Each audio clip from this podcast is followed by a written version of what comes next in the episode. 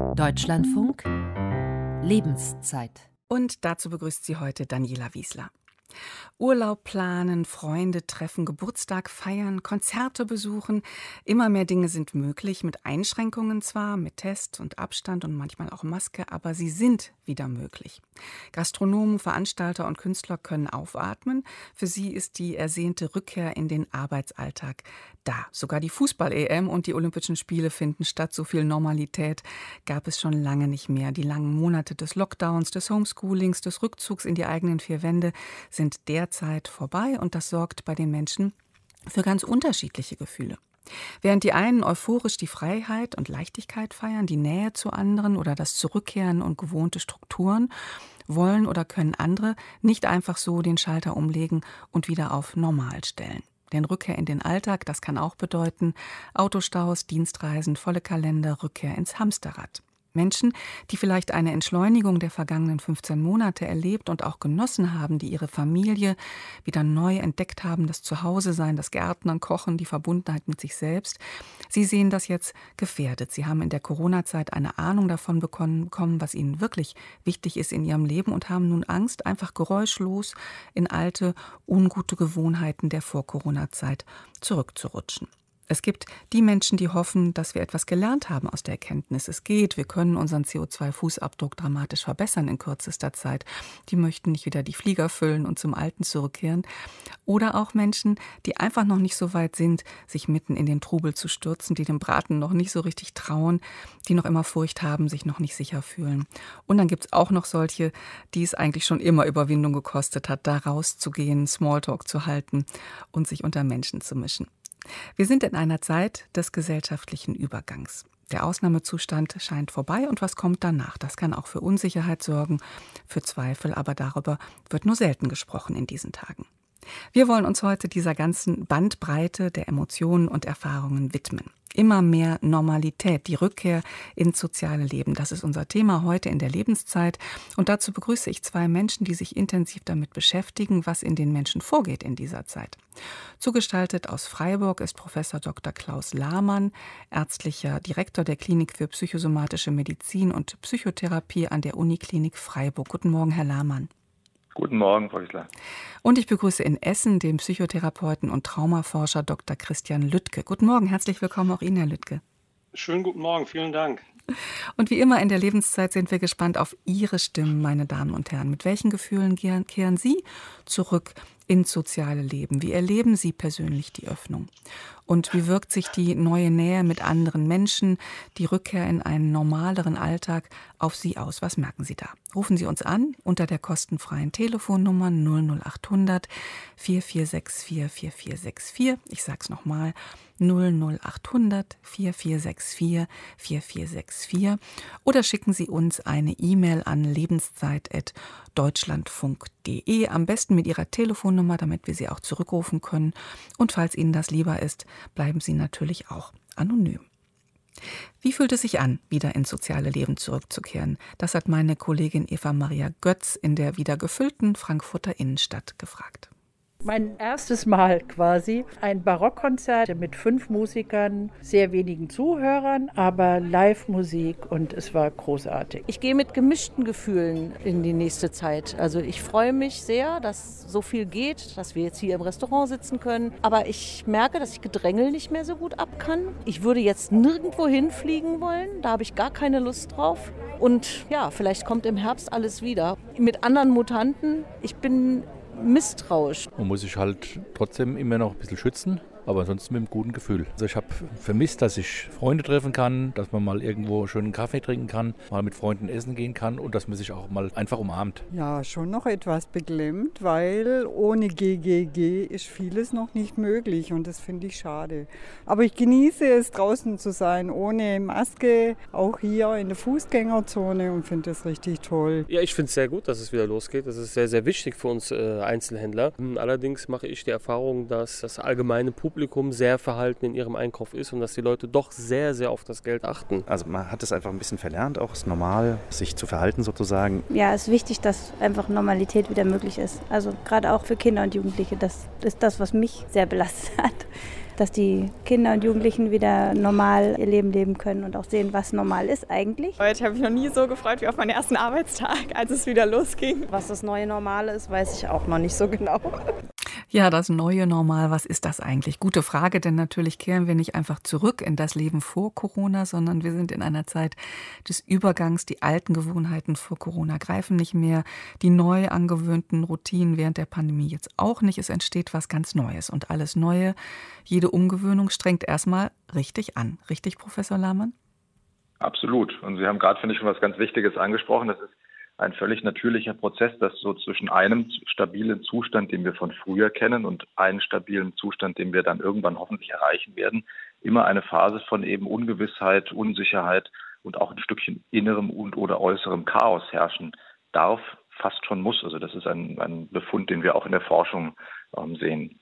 Nun könnte man ja denken, alle sind jetzt euphorisch. Das erste Bier im Biergarten haben wir gerade gehört. Auch ähm, die, die, die, dieses, diese Öffnung, ähm, endlich wieder Freunde treffen, das ist fast immer nur mit, äh, mit Positiven besetzt.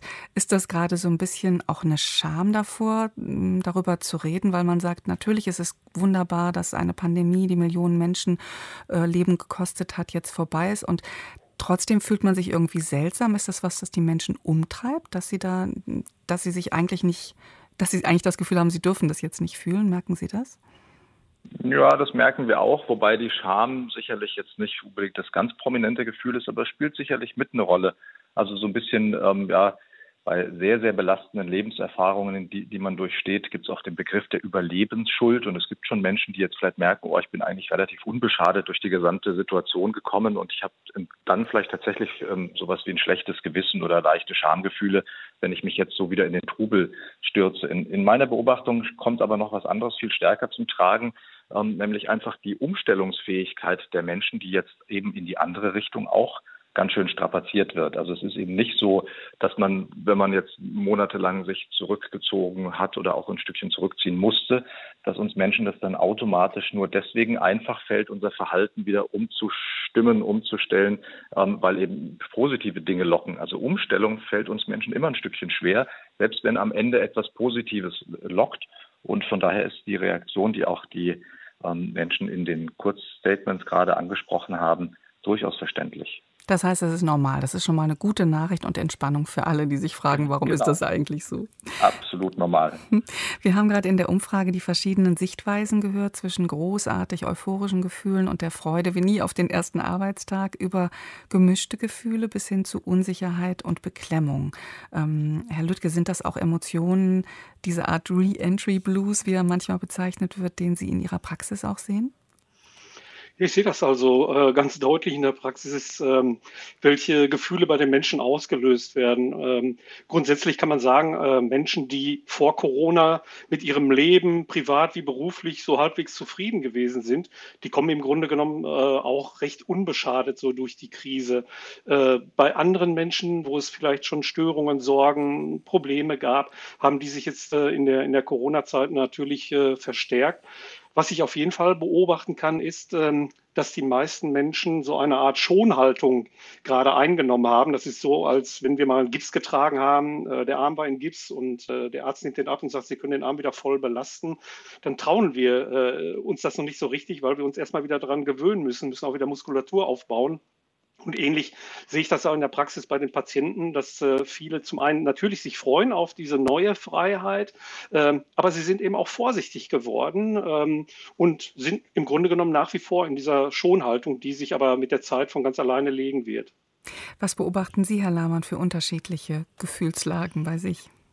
Also bei sich in der, in, in der Forschung und in der Praxis. Aber auch bei sich persönlich, der, wenn Sie möchten. In der Klinik ist es eigentlich im Prinzip ähnlich, wie es Herr Lüttke gerade gesagt hat. Also es ist einfach eine große Mischung an Gefühlen, manchmal aber auch so mit diesem, mit dem Inneren sich fragen, ist das denn in Ordnung? Und ich sage meinen Patientinnen und Patienten dann so ein bisschen sloganartig oft, man kann sich halt verrechnen, aber nicht verfühlen. Also das Gefühl, was da ist, ist halt erstmal da und sich da ernst zu nehmen und ähm, das auch so ein Stückchen zu entpathologisieren, das ist, glaube ich, der erste Schritt. Und ich finde diese Metapher mit dem ähm, mit der Schonhaltung eigentlich sehr ähm, sehr stimmig und glaube, so ist es im Alltag auch. Also es braucht einfach ein bisschen diese Umstimmungszeit und wenn man das den Menschen auch rückspiegelt, dass das völlig in Ordnung ist, dass Menschen sich eben unterschiedlich fühlen, ähm, so ein bisschen auch auf, auf, auf Basis der Persönlichkeitsstruktur, die man ja schon mit in diese Krisenzeit gebracht hat, dann hat man da den ersten Schritt schon getan. Ich fand sehr schön, was der junge Mann in der Umfrage sagte. Wir haben ein bisschen verlernt, uns normal zu verhalten. Wir sind einfach ein bisschen entwöhnt, richtig? Mhm. Und es ist ja auch die Frage, was ist normal? Also wir, wir haben auch, ähm, da widmen wir uns gerade auch ein Stückchen wissenschaftlich ähm, dem Thema, wir haben ja auch die, das Empfinden von, von Abständen ähm, ein bisschen ja, ähm, verändert, modifiziert innerlich. Das war am Anfang vorgegeben, aber viele Menschen haben dann gemerkt, ähm, es wird ihnen wirklich schnell zu nah. Ähm, so wie die eine Dame eben auch sagte, so ein Gedränge hält sie nicht mehr gut aus. Ähm, das ist ein Phänomen, was, was viele Menschen ähm, beobachten, dass so dieses, dieser, die, ja, der Wohlfühlabstand, der hat sich ein mhm. bisschen verschoben und es dauert eine Zeit, bis der sich wieder auch in eine andere Richtung ähm, entwickeln kann. Genau, wir hatten in einer unserer ersten Corona-Sendungen eine Neurowissenschaftlerin, die eben sagte, dieser peripersonelle Raum, also der Raum uns selbst, den wir äh, als bei dem wir als unangenehm empfinden, wenn jemand diesen Abstand überschreitet, der ist, der, da geht sie davon aus, dass der stark vergrößert werden wird durch die Abstandsregeln und auch diese ständige Verknüpfung, dass Nähe gefährlich ist. Mhm. Liegt es daran? Mhm. Das, spielt, das spielt damit rein. Und das, wir Menschen brauchen einfach ein Stückchen, bis wir uns dann wieder readaptieren. Das ist, macht ja auch Sinn. Also Menschen, die so ein bisschen vorsichtig auf Gefahrensituationen ähm, reagieren, die haben halt in unserer Entwicklungsgeschichte einfach gewisse Überlebensvorteile gehabt. Und äh, jemand, der äh, gleich den Kopf wieder zur Höhlentür sozusagen zum Höhleneingang ausgestreckt hat, ähm, als der Bär weg war, hat vielleicht den Geschwisterbär übersehen und den gibt es einfach nicht mehr. Also es ist auch sinnvoll, ähm, erstmal so aus unserer Entwicklungsgeschichte gedacht, dass wir eben ja nach so subjektiv gefährlichen oder jetzt auch objektiv gefährlichen ähm, Phasen nicht gleich wieder zurückkehren in alte Verhaltensmuster. Und dazu gehört eben auch, dass wir diesen als ja tatsächlich ja auch zu Recht als gefährlich erlebten ähm, ganz engen Abstand im öffentlichen Raum erst so sukzessive auch wieder erweitern. Und das ist haben, haben wir auch gehört in den Statements, wir wissen nicht, was, was auf uns zukommt, wie wird wohl der Herbst, wie geht es mit den Mutanten weiter. Ähm, das sind ja Sorgen, die die Menschen zu Recht irgendwie auch beschäftigen. Und die Toleranz von Unsicherheit, die ist eben bei den Menschen unterschiedlich ausgeprägt. Und, und das ist eine Fähigkeit, die man jetzt ja ein Stückchen braucht, also Unsicherheitstoleranz. Also man muss nicht der Erste sein, der vor die Höhle tritt. Das ist okay, erstmal abzuwarten. Genau. Am Telefon bin ich jetzt verbunden mit Henriette Wehrling, Studentin aus Halle. Guten Morgen, Frau Wehrling. Hallo. Wie nehmen Sie die Öffnung wahr in Ihrem Leben als Studentin? Ich bin momentan auch noch recht unsicher. Also wie es auch äh, eben schon gesagt wurde, diese Schonhaltung. Also ich versuche mich da noch so ein bisschen vorsichtig ranzutasten, weil ich auch einfach nicht weiß, wie lange das jetzt bleibt, ob die Zahlen wieder steigen und ob ich jetzt schon ähm, mich wieder dem alltäglichen Leben widmen möchte. Aber trotzdem merke ich irgendwie, dass es wieder losgeht langsam. Ich kann heute Abend wahrscheinlich das erste Mal wieder ins Kino gehen. Also mhm. man bekommt das Gefühl, das Leben geht wieder ein bisschen los. Schon im Biergarten gewesen mit den Kommilitoninnen? Ähm, ja, tatsächlich auch. Wie, war das? Es war irgendwie ein ganz komisches Gefühl, mal wieder mit mehreren Leuten an einem Tisch zu sitzen in der Öffentlichkeit und mal über andere Sachen zu reden, als nur über Corona oder nur im, im WG-Zimmer zu Hause zu sitzen. Also war ein schönes, aber auch komisches Gefühl. Wie war das denn mit den zwischenmenschlichen Verbindungen in Lockdown-Zeiten? Sie hatten ja die Uni komplett virtuell, richtig? Genau, also ich bin jetzt im vierten Semester und habe drei Semester eigentlich nur online studiert, ähm, wo ich dann einfach täglich Seminare online belegt habe, also über Videokonferenzen oder teilweise auch einfach nur Texte zugesendet bekommen habe, die ich dann bearbeiten musste und wieder zurückgesendet habe. Also ich hatte ähm, sehr wenig Kontakt oder sehr wenig persönlichen Kontakt mit anderen Studierenden, ähm, was das sehr erschwert hat, irgendwie auch Kontakte zu knüpfen. Und natürlich war die Hemmschwelle online auch viel größer, mal die Kamera einzuschalten, das Mikro einzuschalten, was zu sagen. Ähm, also es war alles sehr anonym und ich wusste auch immer nicht so richtig, wenn da ganz viele Menschen sitzen, die ihre Kamera gar nicht angeschaltet haben, vielleicht verdrehen die ja alle die Augen, während ich gerade was spreche. Also man bekommt einfach nicht so ähm, Sympathien mit oder anderes. Also so diese zwischenmenschlichen ähm, Gefühle mhm. fehlen einfach. Man ist so ein bisschen im luftleeren Raum da, ne? Genau. Was, was beobachten Sie bei, den, bei sich und bei den KommilitonInnen? Gehen die wieder raus oder haben, die, haben sich manche weiterhin zurückgezogen? Ja, es ist eigentlich unterschiedlich, würde ich sagen. Also man merkt jetzt schon, dass wieder viel Leben auf den Straßen ist, auch besonders abends und nachts, dass ähm, jetzt einfach langsam die Luft raus ist und alle wieder sich treffen wollen. Aber es gibt eben auch das Gegenteil, also die gegenteiligen Menschen, die jetzt einfach noch sagen, dass sie nicht sicher sind, dass sie sich jetzt nicht trauen, dass aber auch die soziale Angst während der Pandemie sehr ähm, gewachsen ist und dass es jetzt auch einfach schwerfällt, wieder unter Menschen zu gehen. Also ähm, es ist eigentlich sehr unterschiedlich, würde ich sagen. Nehmen Sie denn bei sich schon wieder eine Beschleunigung wahr in den vergangenen Wochen? Hat sich Ihr Terminkalender wieder mehr gefüllt? Ja, auf jeden Fall. Also ich habe mich auch viel so mit Beschleunigung auseinandergesetzt und habe dann auch irgendwie im ersten Lockdown festgestellt, dass es ja quasi so eine Zwangsentschleunigung ist ähm, und ich richtig merke, wie es stillsteht und ich ähm, sehr viel freie Zeit habe, in der ich eigentlich nicht weiß, was ich machen will, weil es ganz ungewohnt war, mal nichts machen zu können. Und jetzt ähm, merke ich die Beschleunigung am eigenen Leib, weil ich wieder von Termin zu Termin hetze oder ähm, auch jetzt wieder Referatgruppen in Präsenz treffe, weil das eben angenehmer ist, sich dann mal persönlich zu sehen, wenn man irgendwann mal ein Referat zusammenhält. Und ich merke auf jeden Fall, dass es gerade alles wieder schneller um mich herum wird. Und ich bin auch noch unsicher, ob ich das so angenehm finde. das also, ja jetzt meine Frage gewesen. Ist, fühlt sich das gut an oder fühlt sich das schlecht an? Ah, da bin ich noch unsicher. Also es ist erstmal eine Umgewöhnung, was natürlich jetzt auch wieder Kraft kostet, ähm, sich an was Neues zu gewöhnen und irgendwie so eine neue Normalität zu haben. Aber andererseits ist es auch schön, mal wieder Menschen zu treffen und auch das Gefühl zu haben, man studiert gerade wirklich und man wird auch wirklich gebraucht und macht wichtige Sachen und sitzt eben nicht nur im eigenen Zimmer. Also ich würde sagen, bei mir überwiegen schon die positiven Gefühle. Was, was fanden Sie, wenn Sie zurückblicken, so ein bisschen Bilanz ziehen? Was fanden Sie gut in Lockdown-Zeiten? Worauf könnten Sie eigentlich gern weiter verzichten? Ähm, wie es schon gesagt wurde vorhin, also dieser persönliche Raum um sich rum, das war irgendwie auch angenehm, wenn einem Leute nicht so nahe gekommen sind. Und wenn man an der Bahnhaltestelle vielleicht wirklich anderthalb Meter Abstand hatte zu anderen Menschen und nicht irgendjemand mit zehn Zentimetern Abstand hinter einem stand. Also das könnte ich mir vorstellen, dass ich das beibehalte für mich. Also einfach ein bisschen mehr Abstand zu anderen zu haben. Und ich habe auch festgestellt jetzt, dass mein, mein Zeitmanagement sehr gut geworden ist und dass auch durch die ähm, Online-Uni man sich sehr gut ähm, mit Menschen vernetzen konnte, die weiter weg waren. Und ähm, ich habe Kontakt zu ähm, Freunden und Freundinnen hergestellt, die weit weg wohnen und bin ein bisschen offener mit der Technik umgegangen und habe auch sehr viel dann eben geskypt oder online mit Menschen Kontakt gehalten, was ich jetzt mir vorstellen könnte, dass ich das gut beibehalten kann. Ähm, Sie haben sich ja in der, während des Lockdowns auch mit dem Thema Normalität beschäftigt, richtig? In Ihrer äh, Arbeit, richtig? In einer, in einer Semesterarbeit?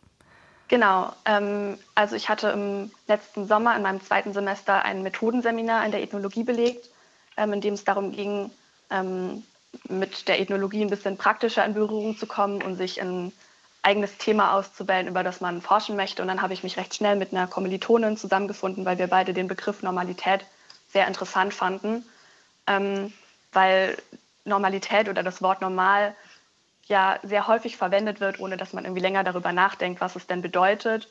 Ähm, und dann haben wir eben gesagt, wir schauen mal, was der Begriff für uns bedeutet und interviewen Menschen um uns herum, ähm, was für sie Normalität ist oder können eben auch unsere eigene Normalität im, im Lockdown mit einbauen. Können Sie das in zwei Sätzen sagen? Was ist die Normalität für Sie?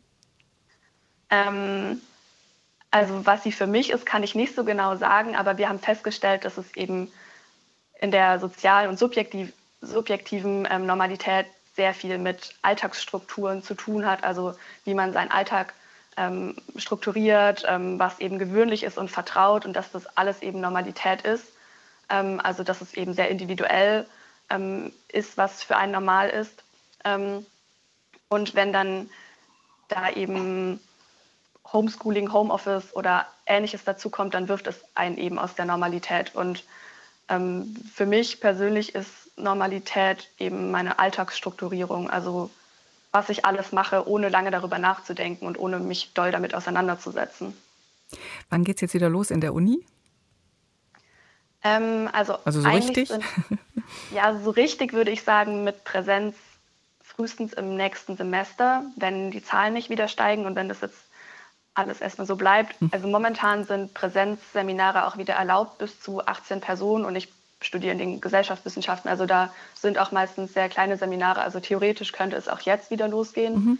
Aber man hat sich jetzt doch an die Online-Lehre gewöhnt und es wäre jetzt komisch, wieder in die Uni zu gehen. Man müsste sich jetzt auch erstmal einen Raum organisieren. Und deswegen haben die meisten hm. Dozierenden gesagt, dass sie jetzt einfach die, Präsenz, äh, die, die Online-Lehre bis Ende des Semesters fortsetzen. Also alles so halb normal gerade noch bei Ihnen. Genau, ja. Bei Vielen, mir hat sich noch nicht so viel geändert. Vielen Dank, Frau Wehrling, und alles Gute nach Halle. Dankeschön, Ihnen auch. Herr Lahmann, Herr Lüttke, ganz kurz noch vor den Nachrichten, ähm, was wir gerade gehört haben von äh, Frau Wehrling als Studentin. Merken Sie einen Unterschied zwischen den Altersstufen in Ihrer Forschung und in Ihrer Praxis? Vielleicht erst Herr Lahmann?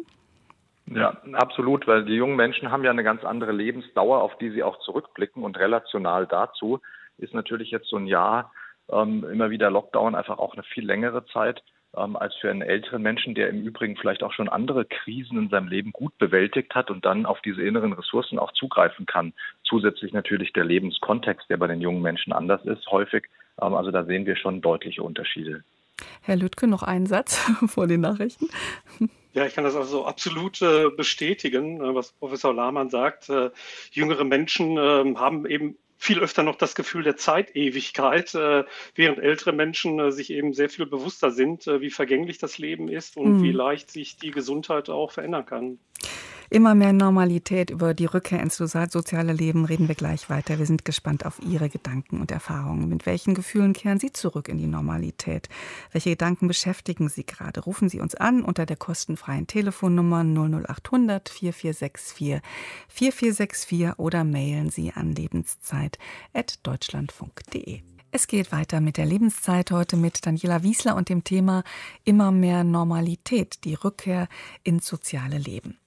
Lange haben wir darauf gewartet, endlich geht das Leben im öffentlichen Raum wieder los. Die Kinder haben jeden Tag Schule mit unterschiedlichen Gefühlen auch. Wie treffen, wir treffen uns mit Freunden beim Restaurant oder beim Sport und feiern Omas Geburtstag mit der ganzen Familie im Garten. Wir erledigen unsere Einkäufe in richtigen Geschäften und nicht mehr nur im Internet.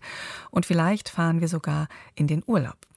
Während die einen diese zunehmende Normalität in vollen Zügen genießen, geht anderen das Ganze viel zu schnell. Viele sind einfach entwöhnt davon, rauszugehen, von Termin zu Termin zu hetzen, von Smalltalk oder auch körperlicher Nähe. Sie empfinden Sozialstress oder fühlen sich aus Angst vor Ansteckung oder Varianten noch immer unsicher. Das haben wir auch in der ersten, im ersten Teil unserer Sendung schon gehört. Über all das möchten wir weiter sprechen mit dem Psychotherapeuten Dr. Christian Lüttke, mit dem Psychosomatiker Dr. Klaas Lahmann von der Uniklinik Freiburg. Und mit Ihnen, meine Damen und Herren, mit welchen Gefühlen kehren Sie zurück ins normale Leben? Wie sieht sie im Augenblick ganz konkret aus, Ihre Rückkehr ins Normale? Und welche Gedanken beschäftigen Sie gerade und welche Reaktionen nehmen Sie bei sich wahr auf die Öffnung und die zunehmenden sozialen Kontakte in Beruf und Alltag, auf die Nähe mit anderen Menschen? Erzählen Sie uns, gerne auch anonym unter der kostenfreien Telefonnummer 00800 4464 4464. Ich sage es nochmal, 00800 0800 4464 4464 oder schicken Sie uns eine E-Mail an lebenszeit.deutschlandfunk.de. Und am Telefon bin ich jetzt verbunden mit einer Frau aus einer Branche, die die Öffnung schon sehr lange herbeigesehnt hat und deren Besuch wir auch uns lange schon wieder herbeisehen, nämlich Kultur, Kunst, Theater. Amelie Deufelhardt ist Theaterintendantin und künstlerische Leiterin der Kulturfabrik Kampnagel in Hamburg. Guten Morgen, Frau Deufelhardt. Ja, schönen guten Morgen. Sie haben ja vor kurzem vom 3. bis 13. Juni das erste Mal wieder Ihre Tore geöffnet für Ihr Live Art Festival. Wie aufregend war das für Sie und Ihre Truppe? Also das war aufregend und das war großartig für alle Künstlerinnen, die zu uns kamen. Aber man muss dazu sagen, wir haben so ein so eine ganz langsame Öffnung betrieben. Wir haben alle Veranstaltungen für draußen geplant. Äh, äh, Kampnagel hatten große Außenbereiche, wo wir gerade auch ein neues Amphitheater, ein kleines Amphitheater gebaut haben. Und wir haben einen sogenannten Avantgarden, wo große eine Art Skulpturenpark war. Und das Ganze diente eigentlich die, so einer Art Revitalisierung, so einem langsamen Reinkommen wieder in die Kunst. Nicht aufmachen und gleich alles wieder wie vorher, sondern eher so üben in Resozialisierung, Erholung und das mit tollen Kunstaktionen, auch internationalen. Es war auch José Vidal da aus Chile, der mehrere Interventionen gemacht hat, teilweise auch zusammen mit Publikum, zum Beispiel in den Morgengrauen Performance im Stadtpark. Und so haben wir ganz viele kleinere Performances gemacht. Das Publikum saß entspannt zusammen draußen, sind lustwandelt, spazieren gegangen. Das große Thema jetzt des letzten Jahres und vielleicht auch der Zukunft. Und das war ja, das war äh, toll. Welcome to the Pleasure Zone war und Garten überschrieben. Und den Avantgarden, den hören wir jetzt quasi auch bei Ihnen. Das ist sehr schön, die Vögel, die zwitschern bei Ihnen. Wie haben die Besucher reagiert? War das anders als sonst? Als Sie kamen, war da eine Aufregung zu spüren oder eine große Freude? Oder was waren die Gefühle, die Sie wahrgenommen haben? Also dadurch, dass es ja nicht beengt war, dass wir niemanden erstmal in Räume, äh, äh in Räume gebracht haben, was wir auch bald und auch jetzt schon wieder tun, waren die Zuschauer unglaublich entspannt und das war wie so ein Wiedersehen. Ich, ähm, wie wir alle, haben wir natürlich noch Freunde und Kolleginnen und Mitarbeiterinnen getroffen im letzten Jahr. Aber ich habe ja viele Teile meines Publikums, Menschen, mit denen ich nicht so eng bin, habe ich ja nicht getroffen. Und die haben sich alle gefreut, dass sie wieder da sind, dass sie Menschen treffen, die sie quasi vom Theater aus dem öffentlichen Raum kennen und dass sie wieder zusammenkommen können und natürlich auch, dass sie wieder Kunst sehen, ähm, genießen, partizipieren können an künstlerischen Ereignissen. Das, das heißt, war eine, mhm. tatsächlich eine sehr große Freude. Mhm. Also eher so eine euphorische Stimmung oder eher so ein Puh, jetzt endlich wieder zurück?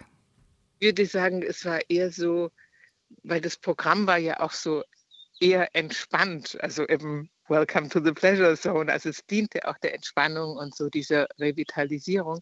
Und ich würde eher sagen, dass die Menschen so ein Lächeln auf den Lippen hatten, mhm. also so ein so ein Hauch von Freude oder Glück, aber jetzt nicht Euphorie, aber so, ich glaube, alle waren auch ganz froh, dass es so, so ein entspanntes Zurückkommen war. Mhm. Und auch sehr ungefährlich, würde ich sagen, weil die Gefahr spüren ja viele Menschen immer noch, obwohl sie hier in Deutschland ja äh, immer noch zurückgeht.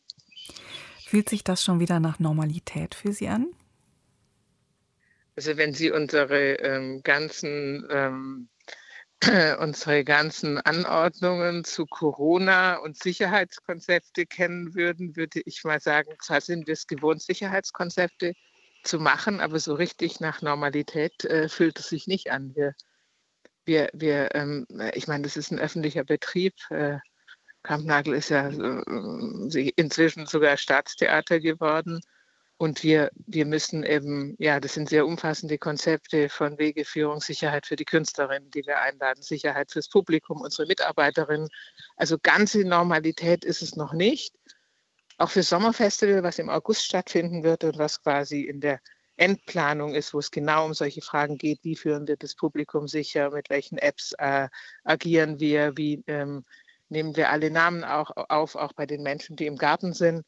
Also es sind halt so zusätzliche Aufgaben, die noch nicht komplette Normalität suggerieren, aber ich würde trotzdem sagen, es geht von Tag zu Tag ein bisschen mehr in Richtung hm. Normalität. Wir haben äh, in der ersten, im ersten Teil schon gehört, ähm, die Öffnung lässt oft gemischte, löst oft gemischte Gefühle aus. Wie ist das bei Ihnen persönlich? Können Sie da auch sowas wie Wehmut wahrnehmen? Also Wehmut in Bezug auf die Öffnung nicht. Ähm, wir Theatermacher und Kunstproduzentinnen, wir sind ja eigentlich äh, über die gesamte Corona-Zeit waren wir ja immer die Ersten, die geschlossen wurden und die Letzten, die wieder aufgemacht worden sind, wenn wir mal von den Clubs absehen und vielleicht von den Fußballstadien, aber selbst die sind ja inzwischen auch geöffnet.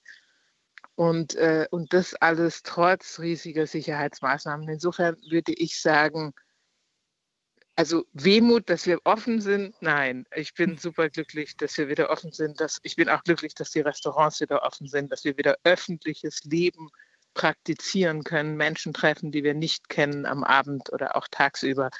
Äh, da bin ich sehr, also da bin ich sehr froh und glücklich und ich finde es auch wahnsinnig wichtig für die Diskurse in unserer Gesellschaft, dass sie auch wieder öffentlich stattfinden und dass nicht die Bubbles, die jetzt immer nur noch miteinander kommuniziert haben, ihre sehr einheitlichen Meinungen, ohne das nur ernsthaft diskutiert, so in die Welt schleudern.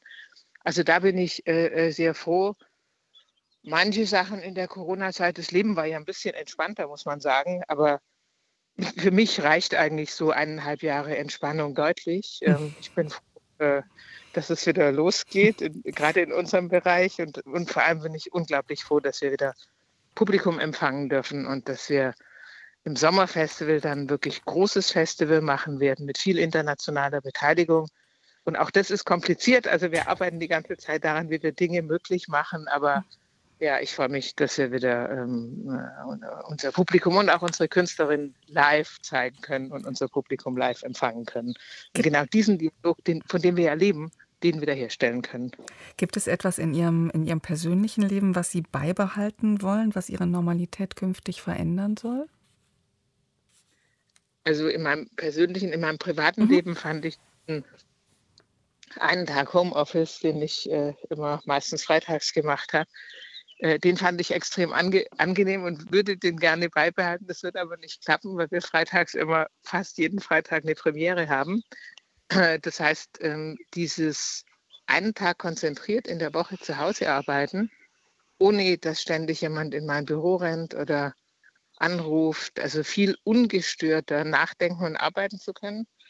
Vielleicht kann ich davon doch irgendwas an einem anderen Wochentag, montags vielleicht, äh, irgendwas ab und zu äh, retten. Die, die, die Tatsache, dass wir überhaupt nicht gereist sind, und ich bin ja normalerweise eine relative Vielreiserin, fand ich unter gewissen Aspekten auch entschleunigend und entspannend. Also nicht, dass ich für immer nicht mehr reisen möchte, aber ich denke schon darüber nach, ähm, weniger zu reisen. Und dafür haben wir natürlich auch alle viele Tools entwickelt und uns daran gewöhnt, dass wir sehr gut viele Dinge auch digital machen können. Und das werden wir auf jeden Fall weiterführen. Und das werde ich auch persönlich weiterführen, auch in meinem, äh, in meinem Job. Und ähm, ich glaube, da kann man sich einige Reisen einsparen. Hm. Und das viel spazieren gehen und Fahrradfahren finde ich eigentlich auch nicht so schlecht, was man in den letzten Jahren gemacht hat. Dann schauen Sie mal, wie viel Sie davon noch beibehalten können. Ich wünsche Ihnen das. Ähm, 2. bis, äh, 4. bis 22. August, Internationales Sommerfestival bei Ihnen. Richtig? Ja. Ja.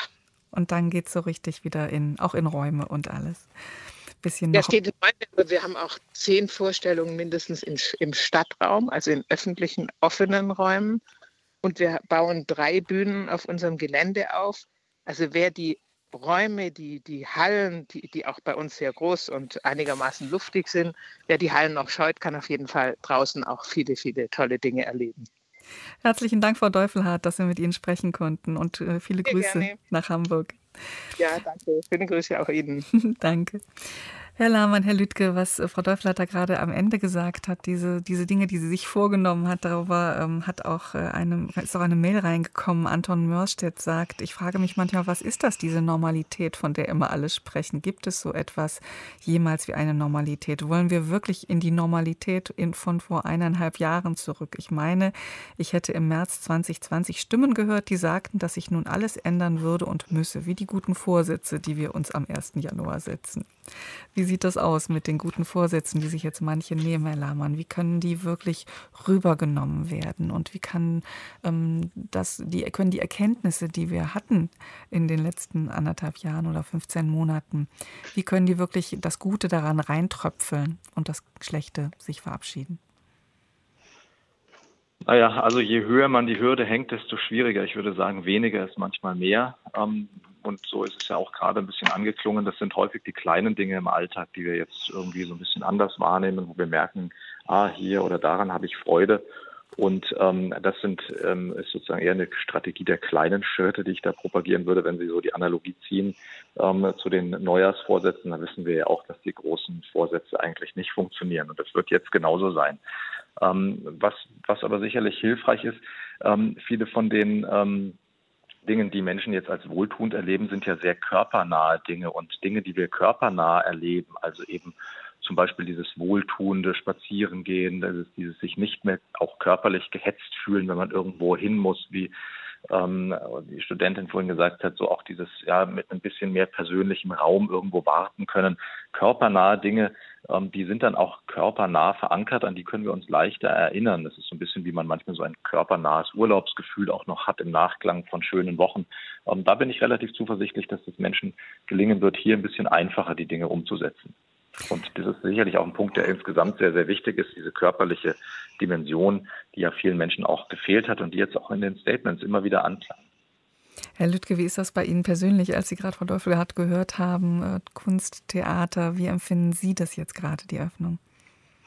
Also ich finde das äh, äh, ganz toll, dass es diese Öffnung äh, gibt, denn wir Menschen, wir sind ja äh, soziale Wesen und äh, was wir lernen konnten äh, durch Corona ist, dass es keinen Ersatz für das Leben gibt. Es gibt auch keinen Ersatz für persönliche Nähe. Das ist durch nichts zu ersetzen und von daher ist eine solche Öffnung natürlich etwas ganz Wunderbares. Und ähm, ich würde gerne auch nochmal eine, eine Definition für normal anbringen, ähm, weil wir darüber sprechen. Es gibt in der Psychologie seit vielen Jahren eine Definition, ähm, die sagt, normal ist das, was die Mehrheit für richtig empfindet. Und ähm, das könnten wir eben auch lernen. Äh, vor zwei Jahren hätte äh, jemand, der eine Maske getragen hätte in einer, in einer, Fußgängerzone, wahrscheinlich gesagt, der ist doch nicht normal, wenn der da so rumläuft. Was ist mit dem falsch? Äh, heute ist es für uns Normalität. Also äh, je mehr wir lernen, und wir haben ja eben sehr viel gelernt äh, durch äh, diese Pandemie, wir sind jetzt alle zu, ich sag mal, Koronauten geworden. Wir haben eine völlig neue Welt kennengelernt. Ähm, die einfach ganz anders ist äh, als die Welt, die wir vorher kannten, aber sie muss ja nicht schlechter sein. Äh, das heißt also, es geht darum, äh, klar, alte Strukturen äh, wiederzufinden, aber auch vieles neu zu lernen und auch beizubehalten. Und als klinischer Hypnotherapeut frage ich meine Patienten immer, was ist das Gute im Schlechten? Äh, und genau das können wir ja auch lernen. Äh, es gibt viele, viele positive Seiten. Ich äh, kann persönlich sagen, ich habe weniger Geld ausgegeben, ich war viel mehr draußen, die Töchter waren viel öfter zu Hause. Ähm, man, man schätzt viel mehr das Leben, die Nähe. Und ich finde, das ist eine, eine ganz, ganz wichtige Erfahrung, die wir machen können. Mhm. Jürgen Schuh ähm, ist uns zugeschaltet aus Heidelberg. Guten Morgen, Herr Schuh. Schönen guten Morgen. Jetzt haben wir gerade eine Rückkopplung. Wir versuchen es mal weiter. Ähm, was hat Sie bewogen, anzurufen? Ich habe die Frage nicht verstanden. Ah, Entschuldigung, jetzt, wegen der Rückkopplung. Perfekt, jetzt hören, wir Sie, jetzt hören wir Sie auch besser. Ja, okay, genau. perfekt. was, was hat Sie bewogen, anzurufen? Ja, also ich bin medienpädagogischer Referent und bin ziemlich viel unterwegs eben in digitalen Themen. Und zurzeit läuft in Baden-Württemberg ein äh, Projekt, das heißt Gesund Altern, BW. Als Projektpartner sind zum Beispiel der Volkshochschulverband mit dabei und das Landesmedienzentrum Baden-Württemberg. Und hier werden ausgehend vom Volkshochschulverband eben sogenannte Praxiswerkstätten, so haben wir das genannt, angeboten mit verschiedenen äh, Themen, äh, digitalen Gesundheitsthemen. Und hier werden angesprochen, insbesondere die älteren Menschen.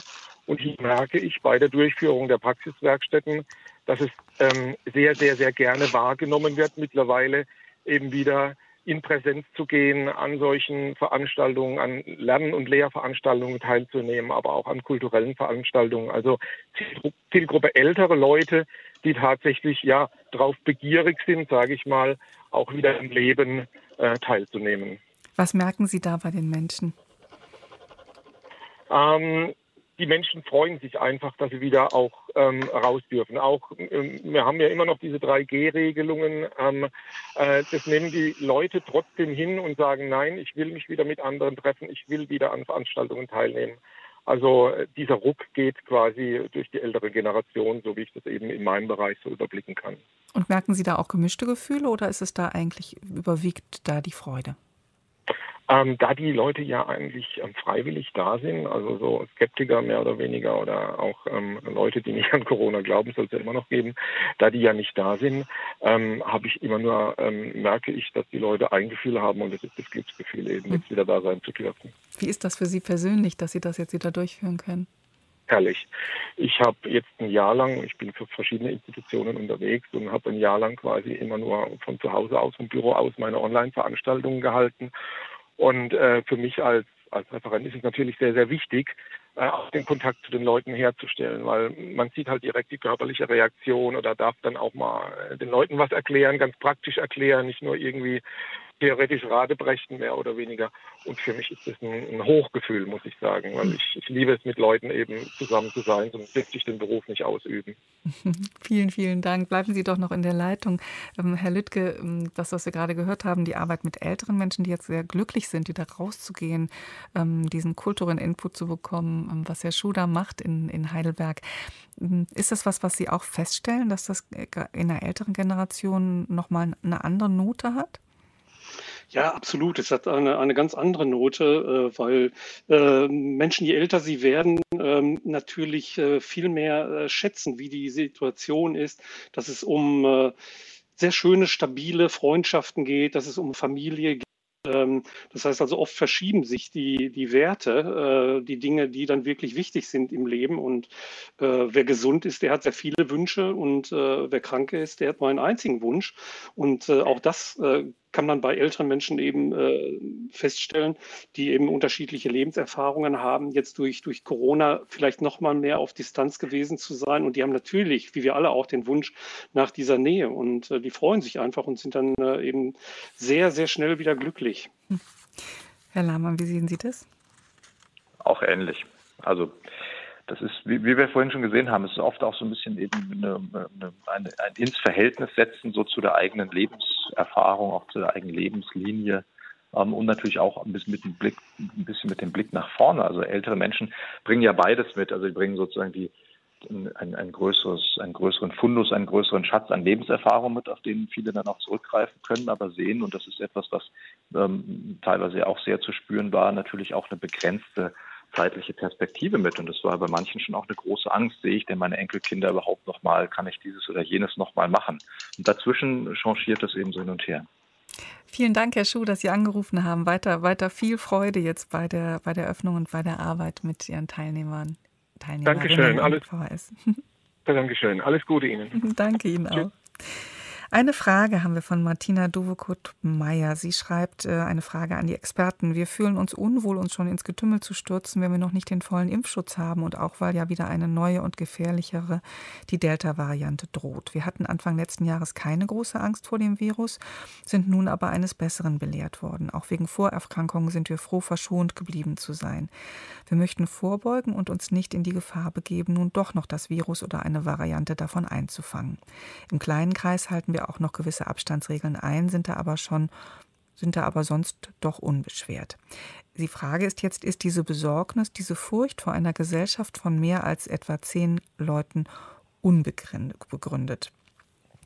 Frage an Sie beide. Wer möchte antworten?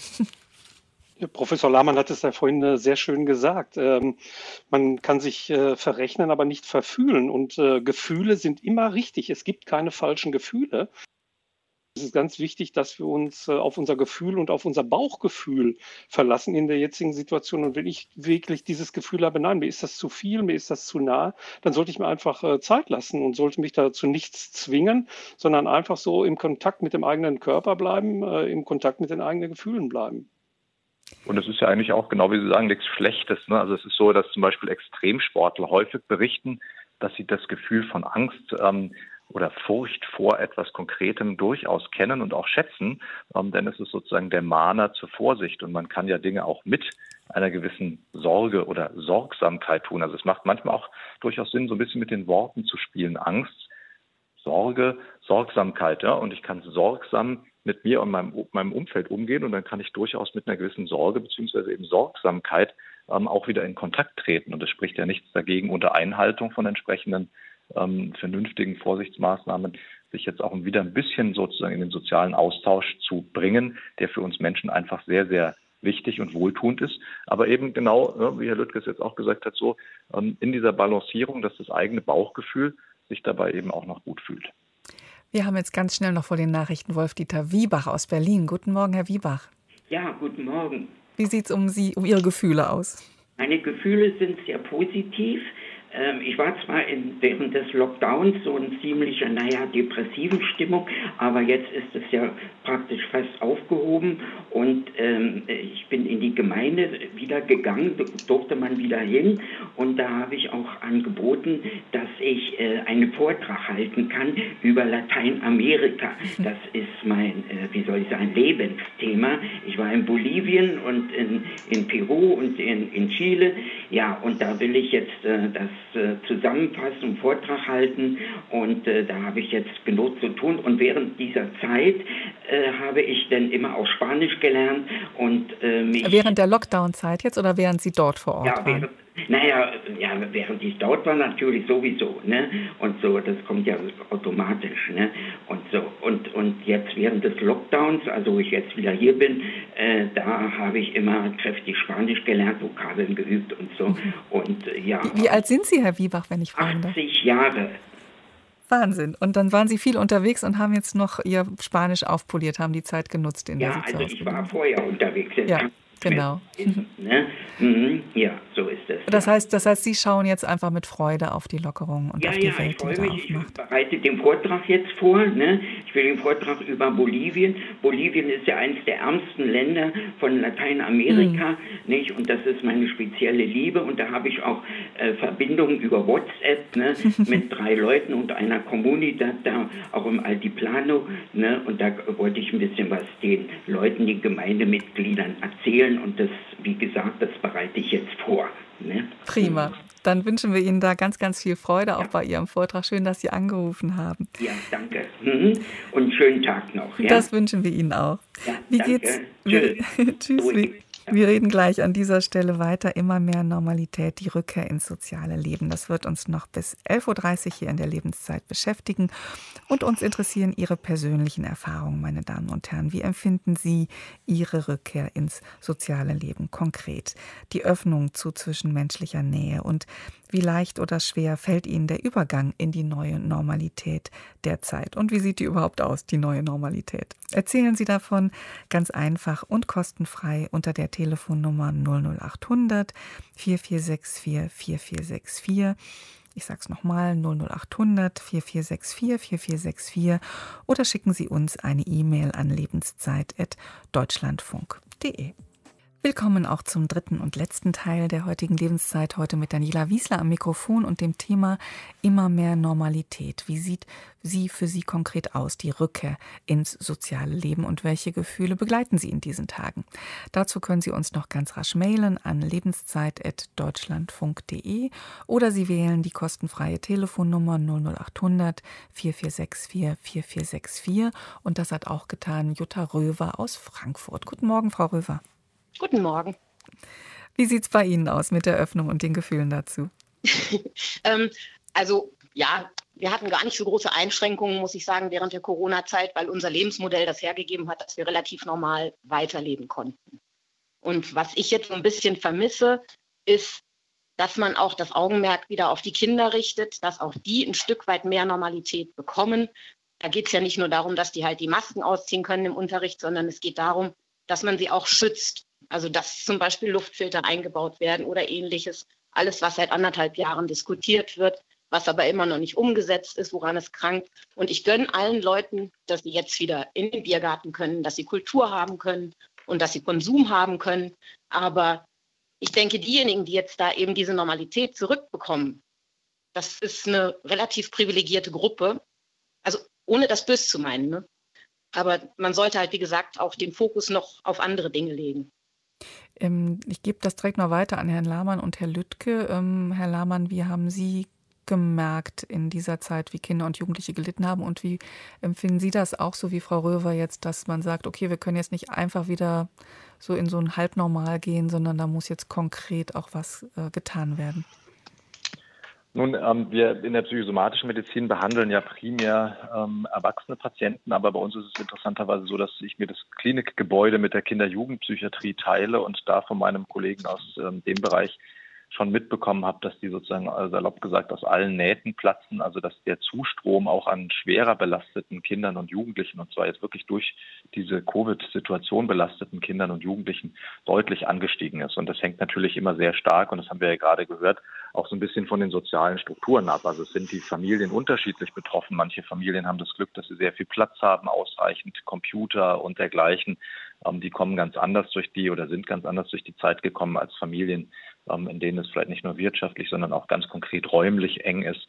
Ähm, also da höre ich auch von meinen Patienten, die Kinder haben oder Familien haben, ähm, dass da tatsächlich ganz schön viel ähm, in Anführungsstrichen Druck im Kessel ist. Und das zeigt auch die Forschung, dass tatsächlich ähm, Familien mit Kindern unter 14 Jahren so zu der Gruppe der am meisten belasteten Menschen gehörten in der in der Zeit und Kinder haben halt nicht die ähm, Stimme, nicht den auch nicht die ja, so die, die, die, die gesellschaftliche Macht wie wir Erwachsenen und brauchen eben so ein bisschen Fürsprecher. Von daher ist es sicherlich was ganz Wichtiges, was gerade angeklungen ist, dass wir so ein bisschen auf diese Gruppen auch gucken müssen. Herr Lüttke?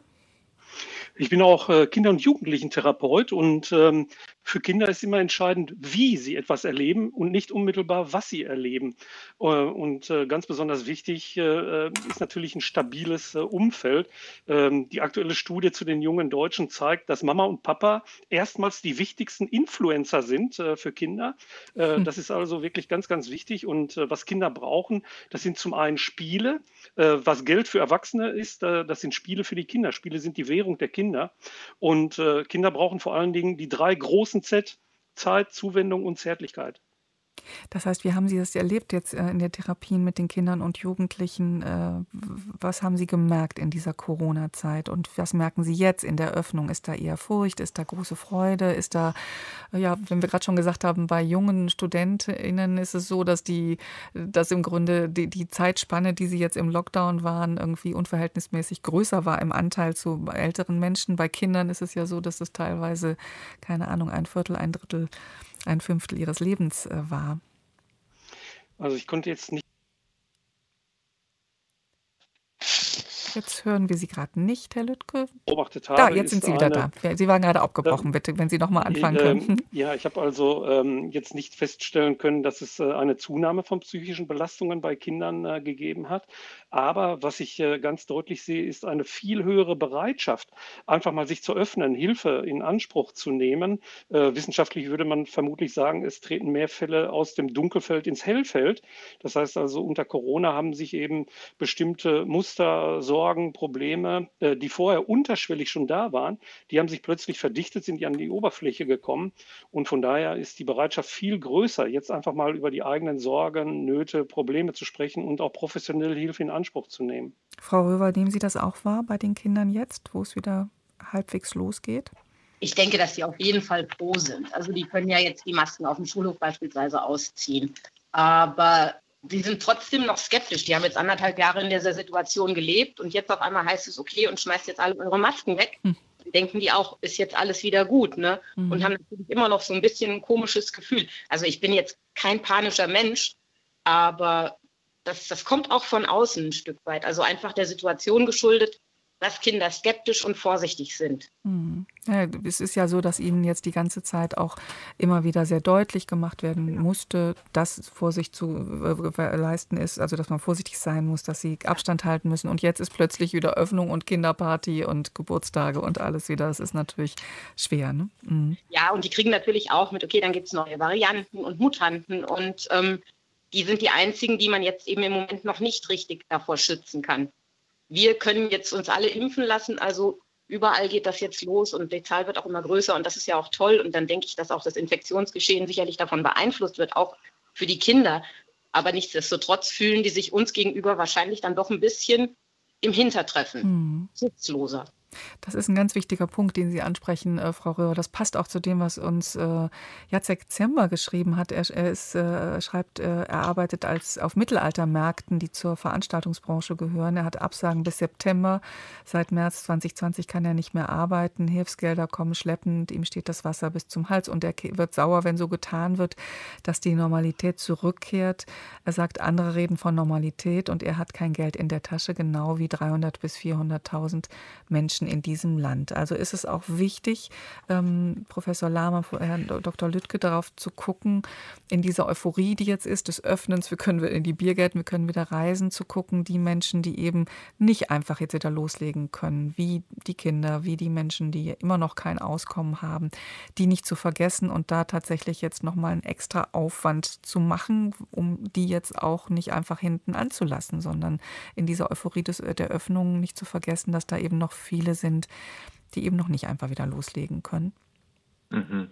Also ich meine, die, die Heterogenität nimmt jetzt halt wieder zu. Das war ja so ein bisschen eine, eine ein, auch ein zwangsweises Zusammenschnurren der Gesellschaft, in, gerade in diesen Lockdown-Zeiten. Ähm, da waren wir uns irgendwie alle ähnlich, weil wir durften alle nicht reisen, wir durften alle diese oder jene Sachen nicht machen. Ähm, und diese Ungleichverteilung, die Sie auch angesprochen haben, die nimmt jetzt natürlich wieder zu. Und ähm, da gilt das Gleiche, was wir für die ähm, Kinder gerade gesehen haben, dass man so ein bisschen ja, denen, die besonders schutzbedürftig sind, auch jetzt ähm, genügend Aufmerksamkeit noch weiterhin äh, zukommen lässt. Das gilt natürlich auch für ähm, ja, jetzt besonders belastete, strapazierte Berufsgruppen. Das gilt aber auch für andere ähm, Gesellschaftsschichten, ja, wohnungslose Menschen, Menschen mit geringen Einkommen ähm, und, oder, und halt eben jetzt ähm, natürlich, wie gesagt, die spezifischen Berufsgruppen. Also da ist ein, ist ein hoher Druck und auch eine hohe Belastung nach wie vor da. Mhm. Herr Lüttke, Sie sind ja auch Traumaforscher. Ähm, ist die Corona-Pandemie ein Trauma für manche Menschen oder für viele Menschen gewesen? Ordnen Sie das da ein? Ja, absolut. Äh, ich vergleiche Trauma immer mit einer Art Ozonschicht, die uns Menschen umgibt. Äh, wir alle sind umgeben von dieser Ozonschicht und wir denken immer nur, solche Dinge passieren anderen. Anderen Menschen, äh, aber mir nicht. Und in dem Moment, wo wir selber betroffen sind, wird diese Ozonschicht eben ganz massiv erschüttert. Ähm, und man kann das sehr schön mit einer Schnittverletzung äh, vergleichen. Schnittverletzung tut sehr weh. Und wenn ich diese Erfahrung mache, mir passiert etwas, äh, was ich eigentlich nicht für möglich gehalten habe, dann wird unser grundlegendes Sicherheitsgefühl ganz massiv erschüttert. Und Kennzeichen von Trauma ist eben, dass wir nicht mehr handlungsfähig sind, ähm, dass wir die Kontrolle verlieren und dass eben dieses grundlegende Sicherheitsgefühl erschüttert wird und dass wir quasi dem Tod ins Auge blicken. Und äh, das konnten wir alle äh, erleben. Und von daher kann man das, äh, was passiert ist in der Corona-Pandemie, also äh, sehr gut mit einem, einem Trauma äh, vergleichen. Aber das Ganze heilt auch von alleine eben wie eine Schnittverletzung, wenn ich die richtig versorge, die Wunde reinige, desinfiziere, abdecke, Ruhe und Abstand bewahre, dann heilt das. Das Gleiche gilt eben auch für seelische Wunden. Wenn ich die Wunde richtig säubere, das heißt also informieren, aufklären, sichere Informationen geben, Ruhe, Abstand wahren, äh, eigenen Stärken nutzen, äh, eigenen Potenziale äh, nutzen, den Blick in die Zukunft richten, äh, dann heilt das von ganz alleine bei den meisten Menschen. Das heißt aber auch, dass es ganz normal so eine gewisse, dass unser Urvertrauen so eine gewisse Erschütterung bekommen hat und erstmal das ein bisschen Zeit braucht, um das zu verarbeiten, richtig? Ja, das ist vollkommen normal. Also wir alle haben, auch wenn wir ganz ungewöhnlich äh, reagiert haben, wir sprechen äh, von der Normalität der Symptome.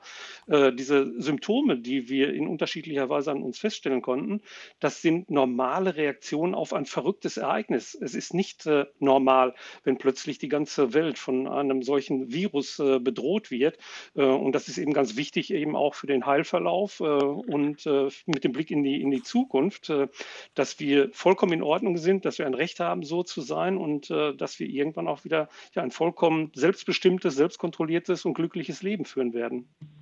Ich würde gerne noch äh, zwei Hörerstimmen zitieren, ähm, die in eine ähnliche Richtung gehen. Lisa Levina schreibt, als introvertierter Mensch war jedes Lockdown ein Geschenk für mich, geschweige vom Homeoffice. Habe mich auch wohl etwas zu gut in der Zeit gefühlt, sodass ich im Moment gewisse Schwierigkeiten mit der Neueröffnung der Welt habe. Und ähm, dazu passt Matthias Viehweger. Er schreibt, es gibt sicher auch Verlierer in Anführungsstrichen, wenn es zurück zur Normalität gibt. Unter anderem denke ich an Menschen, die sich unwohl fühlen, wenn sie viele psychische Nähe, äh, physische Nähe erleben müssen. Äh, und auch der Abstand und auch durch Abstand vorerst befriedete Konflikte, zum Beispiel die verhasste Schwiegermutter, die man wieder treffen darf, muss. Corona war eine gute Ausrede, um liebsame Menschen zu meiden. Wie sieht das aus da draußen? Sind ja tatsächlich viele Menschen auch, die jetzt nicht vielleicht so die Partylöwen sind und diesen Smalltalk im Aufzug, auf Partys, im Büro hm, auch anstrengend finden und die jetzt sagen, eigentlich bin ich ganz gerne allein und habe das auch gemerkt. Ist das jetzt schwierig für diese Menschen, sich wieder aufzuraffen und aus, dieser, hm, aus diesem Ausnahmezustand, in dem ja alle zu Hause waren und das auch okay war, man sich nicht verteidigen musste, wieder zurückzugehen oder wieder in die, in die Öffnung zu gehen, andere Menschen zu treffen? Beobachten Sie das bei sich in Ihrer Praxis? Also ich ähm, äh, finde, äh, Professor Lahmann hat das ja vorhin sehr äh, anschaulich äh, beschrieben, äh, dass wir im Grunde genommen durch Corona eine Schicksalsgemeinschaft gebildet haben und immer noch bilden. Ich äh, behandle in meiner Praxis äh, auch viele chronisch kranke Patienten, äh, Asthma, Neurodermitis, für die es im Grunde genommen vollkommen normal ist, in Anführungsstrichen, dass sie eben ganz viele Dinge nicht tun können. Sie kennen das also, diesen endlosen Lockdown. Und was wir jetzt erleben können, ist ähm, genau das zu spüren, was diese Menschen, ähm, die eben vorher schon eingeschränkt waren, weil sie viele Dinge nicht tun konnten, ähm, genau das konnten wir jetzt auch erleben. Und damit können wir im Grunde genommen persönlich persönlich reifen, wir können viel mehr äh, Verständnis haben, mitfühlen. Äh, und äh, ja, ich finde, das ist eine, eine, ganz wichtige Erfahrung, um einfach äh, persönlich zu reifen und nichts für normal zu nehmen. Herr Lahmann? Ja, sehe ich ähnlich, wobei ich noch ergänzen würde, ähm, dass es natürlich auch ähm, zu diesem persönlichen Reifen und zu dem Wachstum ähm, dazu gehört, sich eben auch so ein Stückchen den unbequemen Dingen zu stellen. Also reifen und entwickeln tun wir uns häufig auch in Schnittstellen im Leben, also so an den Grenzflächen, wo wir merken, das fordert uns ganz schön, geht mir aber nicht so leicht von der Hand. Und ähm, ja, die Gefahr, die natürlich auch in diesen Lockdown-Zeiten bestand, war, dass Menschen, die im einen oder anderen Lebensbereich so eine gewisse Scheue empfinden, diesem Vermeidungsverhalten dann halt auch gut nachgehen konnten. Und ähm, jetzt merken sie, oh, ja, die anderen, die ziehen so ein Stückchen gefühlt vielleicht an mir vorbei. Das kann aber auch ein Ansporn sein, sich diesen Themen im Leben mal zu widmen, wenn es zum Beispiel die Schwelle überschreitet von so einer gewissen Scheu, vielleicht sogar hin zu einer Angststörung. Ähm, da würde man dann eher gucken, dass dieses Vermeidungsverhalten auch mit entsprechender Unterstützung ähm, angegangen wird, damit man eben auch wieder so ein Stückchen ähm, besser teilhaben kann. Vielen Dank. Wir haben äh, einen Hörer in der Leitung und zwar Johannes Fulgraf aus Ahrweiler. Guten Morgen, Herr Fulgraf. Ja, guten Morgen. Guten Morgen. Ja. Was hat Sie bewogen anzurufen? Ja, erstmal vielen Dank für diese spannende und interessante Sendung, dass Sie dieses Thema zum Thema machen. Ähm, ich habe das Glück, etwas äh, arbeiten zu dürfen, auch in den Lockdowns, Corona-Zeiten mit äh, Gruppen von Menschen. Einerseits äh, begleite ich Bürgerbeteiligungsverfahren, das andere verwaltungsinterne Projektgruppen zu moderieren. Und immer wieder kam natürlich Corona quer und Zwang zu Online und, und, und. Aber ich habe, ähm, also Sie haben ja eindrücklich beschrieben, dass wir als Menschen sozusagen weltweit, global ganz tief und eindrückliche neue Gefühle und Eindrücke äh, gemacht haben. Und neben dieser Normalität kam ja auch immer wieder das Schlagwort der neuen Normalität. Und ich habe so die Befürchtung, wenn tatsächlich wirklich nichts passiert, passiert gar nichts, dann sind wir wieder in der alten Normalität, da verfallen wir in unsere Haltensmuster. Und ich ähm, wollte noch einen Begriff einfügen, den der Transformation, also dass wir jetzt im Grunde ja eine riesige Chance haben, etwas zu transformieren und sind die Probleme alle auf die Füße gefallen im Bildungsbereich, im Digitalbereich, das Thema Klimaschutz. Und wenn wir das tatsächlich, äh, ich habe die Befürchtung, dass wenn wir das nicht wirklich aufarbeiten, also ich stelle die Frage nach dem Hebel der Aufarbeitung in unserem System, Systemen, in unseren Verwaltungen, in unseren Firmen, in unserem ÖPNV, was wir dort für eindrückliche Erfahrungen gemacht haben. Wenn wir das nicht auswerten, dann setzen sich nach meiner Befürchtung unsere wirtschaftsliberalen oder neoliberalen Kräfte durch und die geben tatsächlich einfach wieder Vollgas. Also ich möchte einfach den Begriff der Transformation noch in, in, in, dieses, in, dieses, diese Diskussion einbringen und wirklich dafür werben, dass auch Beraterinnen, äh, Prozessbegleiter, aber auch Therapeuten und so weiter das wirklich äh, massiv aufbereiten und nicht in eine alte Normalität zurückverfallen. Ähm, das wäre mein Plädoyer und mein Wunsch. Das heißt, Sie sehen das eigentlich als eine große, große Chance, jetzt wo wir die ganzen Erkenntnisse hatten aus dieser Laborsituation dieser 15 Monate, zu, wirklich nicht wieder zurückzugehen, sondern auszusortieren. Was ist das, was wir erkannt haben? Was wollen wir umsetzen? Was wollen wir beibehalten? Was wollen wir jetzt nicht mehr? Richtig? Richtig, und wir müssen das bearbeiten, wir müssen das auswerten, denn was wir gerade politisch, glaube ich, erleben, auch im Rahmen des Wahlkampfes, sind tatsächlich auch Muster, wo wir in alte Dinge zurückfallen, wo Dinge ausgeblendet werden, äh, das, wo wir wo, wo sind wir jetzt eigentlich gerade nach dieser wirklich eindrücklichen, tiefgreifenden äh, Gefühlserfahrung, die wir haben. Das wurde eben auch schon gesagt, es sind die Gefühle, die erzählen, und da sind wir uns tatsächlich mit den Einwohnern von Karachi und äh, New York tatsächlich gleich in diesem Erleben, diesem neuen Erleben. Und wenn wir das nicht nutzen, als auch als globale Gemeinschaft, äh, dann glaube ich, äh, äh, dann vertun wir ganz viel. Was ist das, was für Sie Sie ändern wollen, was sich transformieren soll in Ihrem Leben, in Ihrem Alltag? Das geht ganz, das geht ganz konkret. Wenn, wenn ich jetzt mit Verwaltungen arbeite als Moderator, dann geht es darum zu sagen, was lernen wir aus dem Homeoffice, wie setzen wir das nachhaltig um, wie können wir uns da gemeinsam Regeln geben. Wenn es darum geht, äh, Verkehrs- oder Stadtentwicklungskonzepte zu erarbeiten, dann geht es darum zu sagen, was lernen wir aus Corona, beziehungsweise was ist dann wirklich das Neue, das Nachhaltige an der Stelle und nicht zu sagen, äh, entwickeln wir uns uns nur aus dem Status quo weiter, wenn wir das negieren. Das also ist, ist eigentlich so, mhm. ne? also dass wir wirklich aktiv diese, diese Auswertung vornehmen, wie Sie das jetzt auch im Grunde mit dieser Sendung hier äh, in, in Teilen machen. Ich äh, gebe das direkt an die beiden Experten weiter. Ich würde nur vorher noch zitieren, weil sich da wirklich einige Hörer mit Ihnen auch die, die in die Hand reichen und äh, genau das geschrieben haben. Anton Mörstedt hat geschrieben, Jogi Löw bezeichnete das, was letzten März geschah, als unseren kollektiven Burnout, auch wenn er dieses Zitat eher auf den Fußballzirkus bezog. Sollten wir nach einem Burnout genauso weitermachen wie zuvor? Dennoch genieße ich es wieder, Menschen zu treffen, mit bisher Unbekannten zu sprechen und wieder Feste zu feiern, wie sie fallen. Aber wollen wir dahin zurück wie zuvor? Und das sagt auch Franziska Jung. Für mich gibt es zwei Seiten der Covid-Medaille. Ich bin Lehrerin und das Unterrichten am PC war keine wirkliche Freude, auch wenn sich meine Schülerinnen sehr bemüht haben. Privat habe ich die ruhige Zeit genossen. Die Blechlawinen, die die Städte verunstalten, standen zumindest stiller. Luft, Himmel, Wasser konnten sich erholen, vielleicht auch die Menschen voneinander. Und ich war so voller Hoffnung, dass sich wirklich etwas bewegt in den Köpfen der Leute. Weniger reisen, verschwenden, zerstören unserer Erde. Ist das die Normalität, zu der viele zurück wollen? Ich habe mir fest vorgenommen, kein Flugzeug mehr zu besteigen, wenn nötig, das Elektroauto von SharePoint zu benutzen, Verpackung strikt zu reduzieren und anderes, was man als kleines Menschlein so tun kann. Bitte nicht die Normalität von vor Covid, schreibt Johanna Jung. Ähm, und wir haben noch Eckhard Franz, Franzen, Franksen, so, äh, der uns geschrieben hat. Sie erwähnten bereits, dass es wohl auch nicht wenige Menschen gibt, die momentan befürchten, dass sie schon bald wieder in ein Hamsterrad einsteigen müssen, welches sie aus der Zeit vor Corona kannten und wodurch sie sich sehr belastet fühlten. Zu diesen Menschen gehöre ich auch. Tatsache ist, dass viele Wirtschaftsbereiche gelitten haben. Eher ergo wird es in solchen Bereichen große Anstrengungen geben, verlorene Gewinne wieder gut zu machen, sodass dieser Druck weitergegeben wird, weil bereits sehr viel über das Wort normal diskutiert wurde. Ich sehe die Gefahr, dass wir nicht zu einem guten Normal zurückkehren werden, sondern zu einem Turbo-Normal. Das geht alles in Ihre Richtung, Herr Vollgrafen. Ne?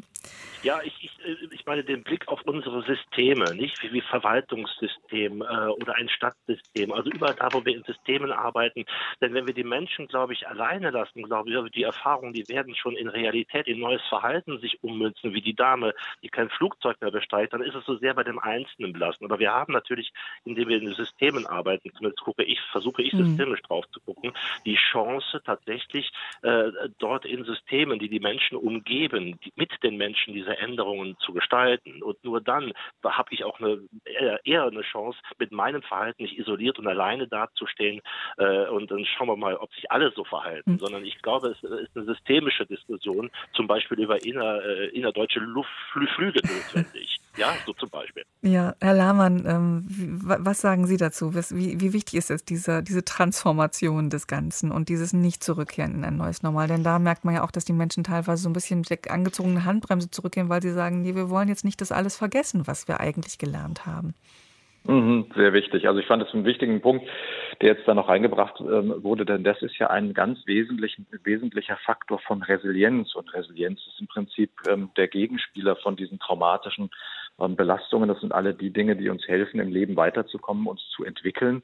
Und Entwicklung ist eben ein vorwärtsgerichteter und ein sehr kreativer ähm, Prozess, ähm, der alles andere eben als zurück zu einem früheren Normal geht. Also Entwicklung ist was, ist ja das Natürlichste und resilient, also eine resiliente Entwicklung ist eigentlich das, das, der natürlichste Verlauf auch von solchen globalen Krisen. Natürlich haben wir den Fokus jetzt auf die Menschen und die Subgruppen, denen es schlecht geht, aber erfreulicherweise ähm, haben wir zu Recht ähm, ja auch so ein bisschen ähm, den, den Optimismus, der uns ähm, nach vorne schauen lässt und äh, wo wir durchaus auch darauf bauen können, ähm, dass ein paar Dinge sich eben in so einer transformativen Weise auch weiterentwickeln. Aber man muss diese Dinge eben auch aufgreifen als Einzelner und eben als Gesellschaft natürlich auch. Und das klang ja gerade an, das kann ich nur unterstützen. Herr Lüttke, das können Sie, glaube ich, auch nur voll unterstützen. Ich weiß, dass es eines Ihrer Hauptthemen sind, zu sagen, lasst uns aussortieren, lasst uns auswählen, lasst uns das ganz bewusst anschauen ähm, und nicht wieder einfach zurückkehren in die Zeit davor. Ja, als äh, Hypnotherapeut helfe ich meinen Patientinnen und Patienten, ihre inneren Saboteure zu transformieren. Innere Saboteure, äh, die haben wir alle in uns. Das sind äh, innere Widerstände. Es sind die Erfolgsverhinderer, es sind die Beziehungszerstörer, Traumzerstörer. Und diese Anteile, die passen nicht zu unserer Kernpersönlichkeit. Und innere Saboteure, das sind ganz tiefe, ungestillte Bedürfnisse. Und genau die können wir jetzt sehr, sehr deutlich wahrnehmen. Was ist mein tiefstes, ungestilltes Bedürfnis nach Nähe, nach Sicherheit, nach Kontrolle? Rolle. Und dann kann ich eben jetzt äh, aus dieser vermeintlichen Schwäche eine unglaubliche Stärke machen. Und mir hat dabei immer eine Frage geholfen in, in meinem Leben, die ich auch seit 30 Jahren meinen Patientinnen und Patienten mit auf den Weg gebe, um mit sich, mit der Situation im Kontakt zu bleiben. Und diese Frage lautet, was ist jetzt als nächstes zu tun? Hm. Kleine Schritte. ähm, ich würde gerne noch zitieren, äh, ganz rasch, äh, Sven, der äh, geschrieben hat, ich möchte zu Ihrer Sendung beitragen, dass ich die momentane Situation nicht als normal, sondern eher wie eine Art Bewährung wahrnehme und davon ausgehe, dass bald wahrscheinlich wieder ein Lockdown bevorsteht. Dann haben wir noch eine Hörerin vom Niederrhein. Sie schreibt, sie möchte auch nach Corona auf den Händedruck bei der Begrüßung verzichten. Das ist unhygienisch und man kann Sympathie auch in anderer Form zeigen. Und ähm, Raffaele Ferdinando Schacher aus der Schweiz schreibt, als kleine Inspiration ein Hauch Lebenskunst. Ich persönlich streiche das Wort Normalität aus meinem aktiven Wortschatz, sondern jeder Tag ist einzigartig, auch wenn er auf den ersten Blick ganz normal ist. Routine ist etwas anderes als Normalität. Immer mehr Normalität, die Rückkehr ins soziale Leben stand heute im Mittelpunkt unserer Sendung. Ich bedanke mich bei meinen Gästen, bei Professor Dr. Klaus Lahmann, ärztlicher Direktor der Klinik für psychosomatische Medizin und Psychotherapie an der Uniklinik Freiburg und beim Essener Psychotherapeuten und Traumaforscher Dr. Christian Lüttke. Herzlichen Dank Ihnen beiden. Sehr gerne. Und wir danken natürlich besonders auch Ihnen, meine Damen und Herren, für Ihre Anrufe und Mails. Falls Sie nicht zu Wort gekommen sein sollten, wir lesen wie immer gleich alles nochmal in der Redaktion nach. Und die Sendung zum Nachhören finden Sie wieder auf unserer Seite deutschlandfunk.de. In der kommenden Woche, pardon, wird sich an dieser Stelle mein Kollege Andreas Stopp mit dem Thema beschäftigen, was bleibt auf der Strecke. Dann geht es um die zunehmende Digitalisierung des Alltags. Hier folgt jetzt die Sendung Umwelt und Verbraucher und für heute verabschiedet sich von Ihnen Daniela Wiesler. Einen schönen, entspannten Tag wünsche ich Ihnen.